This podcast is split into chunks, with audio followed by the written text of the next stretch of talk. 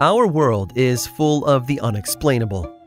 And if history is an open book, all of these amazing tales are right there on display, just waiting for us to explore. Welcome to the Cabinet of Curiosities.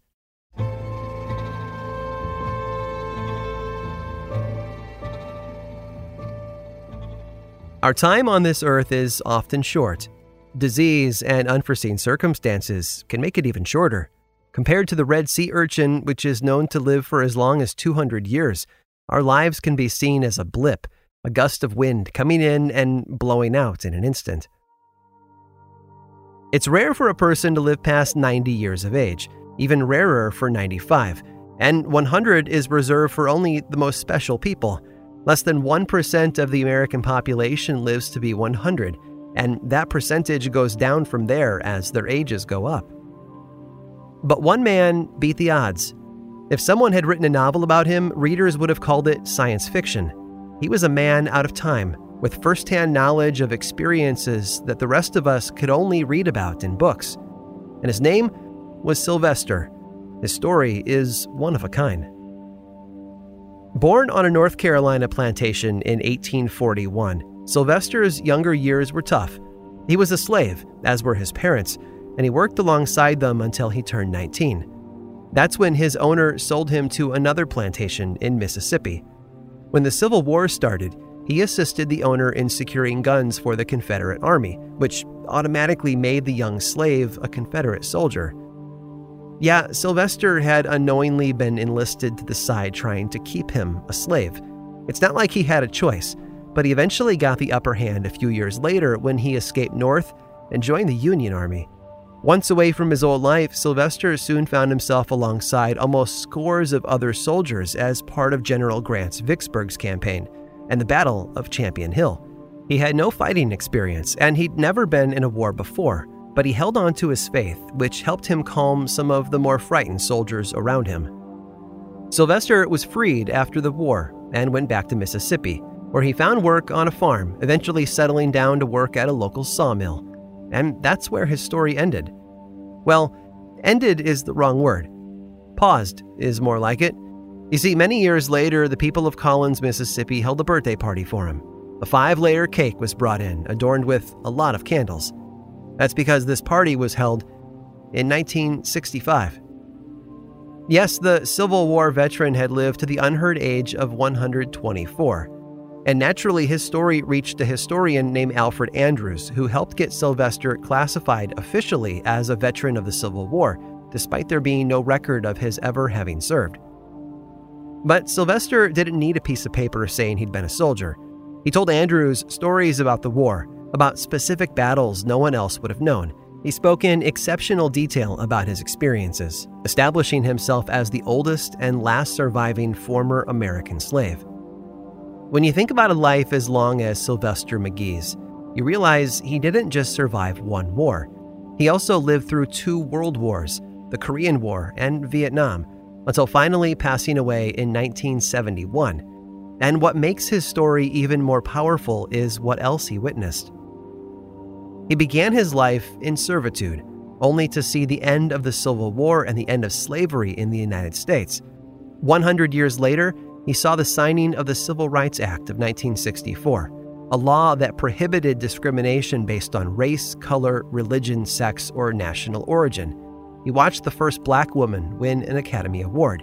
He saw schools desegregate. And sadly, he lived to see the assassination of Dr. Martin Luther King. Despite the bad news he witnessed, though, there was a lot of good, too. And one thing is certain Sylvester McGee lived a full life, perhaps more than any other American citizen. Time is a funny thing, after all, but if we manage to stick around long enough, there's no telling the kinds of stories we'll be able to tell. Sylvester McGee knew that better than anyone else.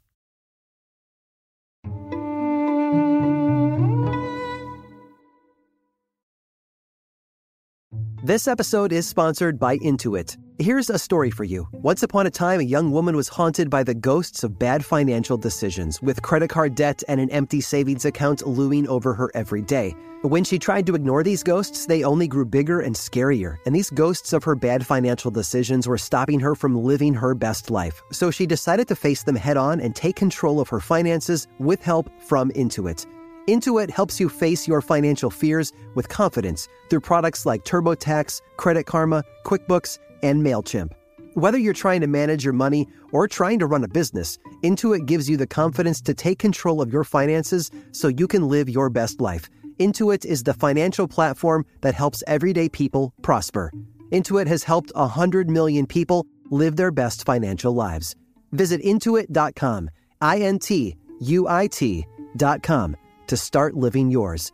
Let's get into it.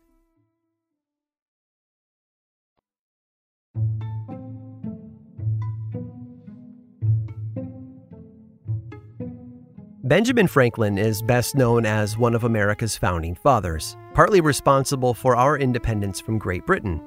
A politician, inventor, author, and polymath, Franklin was a man with an insatiable curiosity. However, behind his striking wit and boundless intellect beat the heart of someone with more than a few secrets. Remember, Franklin's work took him all over the world. In 1764, he traveled to London to advocate on behalf of the American colonists against new taxes being imposed on them. For 10 years, he tried to make the case for lower taxes on his people back home, but found himself blocked at every turn. However, while living in England during this period of time, Franklin needed to occupy his days with other pursuits. He was used to expanding his mind with scientific and artistic endeavors back in Philadelphia, so he continued to invent and write but it was inside his London home that evidence of some of his more questionable work would be discovered over 200 years later. In 1998, a group calling themselves the Friends of Benjamin Franklin House had started turning Franklin's former London abode into a museum all about him, a worthy pursuit and a noble cause for sure. A few weeks into the process, though, one of the construction workers who had been renovating the basement came across a pit in the floor big enough to hold a person. It was in the middle of a room devoid of windows and positioned far from the street, a room that was, for all intents and purposes, hidden and soundproof. And down in the pit, sticking straight out like a weed, was a human bone. The worker called the police, who allowed the team to continue their work. Bit by bit, a team of workers carefully uncovered over 1,000 bone fragments in Franklin's basement some of which had been carved into, while others had been sawed straight through. And there was evidence someone had drilled into several of the skulls they found. The shards belonged to 10 victims, six of whom were children, all of which were over 200 years old. Perhaps the charming diplomat who'd invented bifocals and the glass harmonica also pursued a career as a serial killer. The police, upon learning of the age of the bones, chose not to pursue an investigation. After all, how do you prosecute a founding father? But historians were curious. They documented all the fragments and began running tests. It was clear something heinous had gone down in Franklin's home. Well, heinous by today's standards. No, Benjamin Franklin was not a serial killer. He didn't cut up people in his basement. He let his friend William Hewson do that. Hewson was a medical student with a passion for studying the internal workings of the human body. However, once he and his former teacher parted way, Hewson was left without a laboratory to continue his work. Luckily, his friend Benjamin Franklin lived nearby with a basement large enough for him to dissect his bodies in peace. Specimens were hard to come by, so Hewson resorted to grave robbing. He'd sneak the bodies in under cover of night, perform his work, and then bury what remained so he wouldn't get caught trying to get rid of the evidence. He never killed anyone on his own, but that didn't mean his methods were ethical. It's not clear whether Franklin participated or even knew about the experiments going on in his basement. When he returned to America, he continued to let Hewson use the house for his work. If only his friend had been more careful. In the spring of 1774, while dissecting a cadaver, Dr. Hewson cut himself and contracted an infection, which eventually turned into sepsis. He died a short while later, but don't worry. his bones were not among the others found in Franklin's house. Dr. William Hewson was given a proper burial in St. Martin in the Fields churchyard in London. And Franklin? Well, he really didn't have any skeletons in his closet after all. But he did keep quite a few in his basement.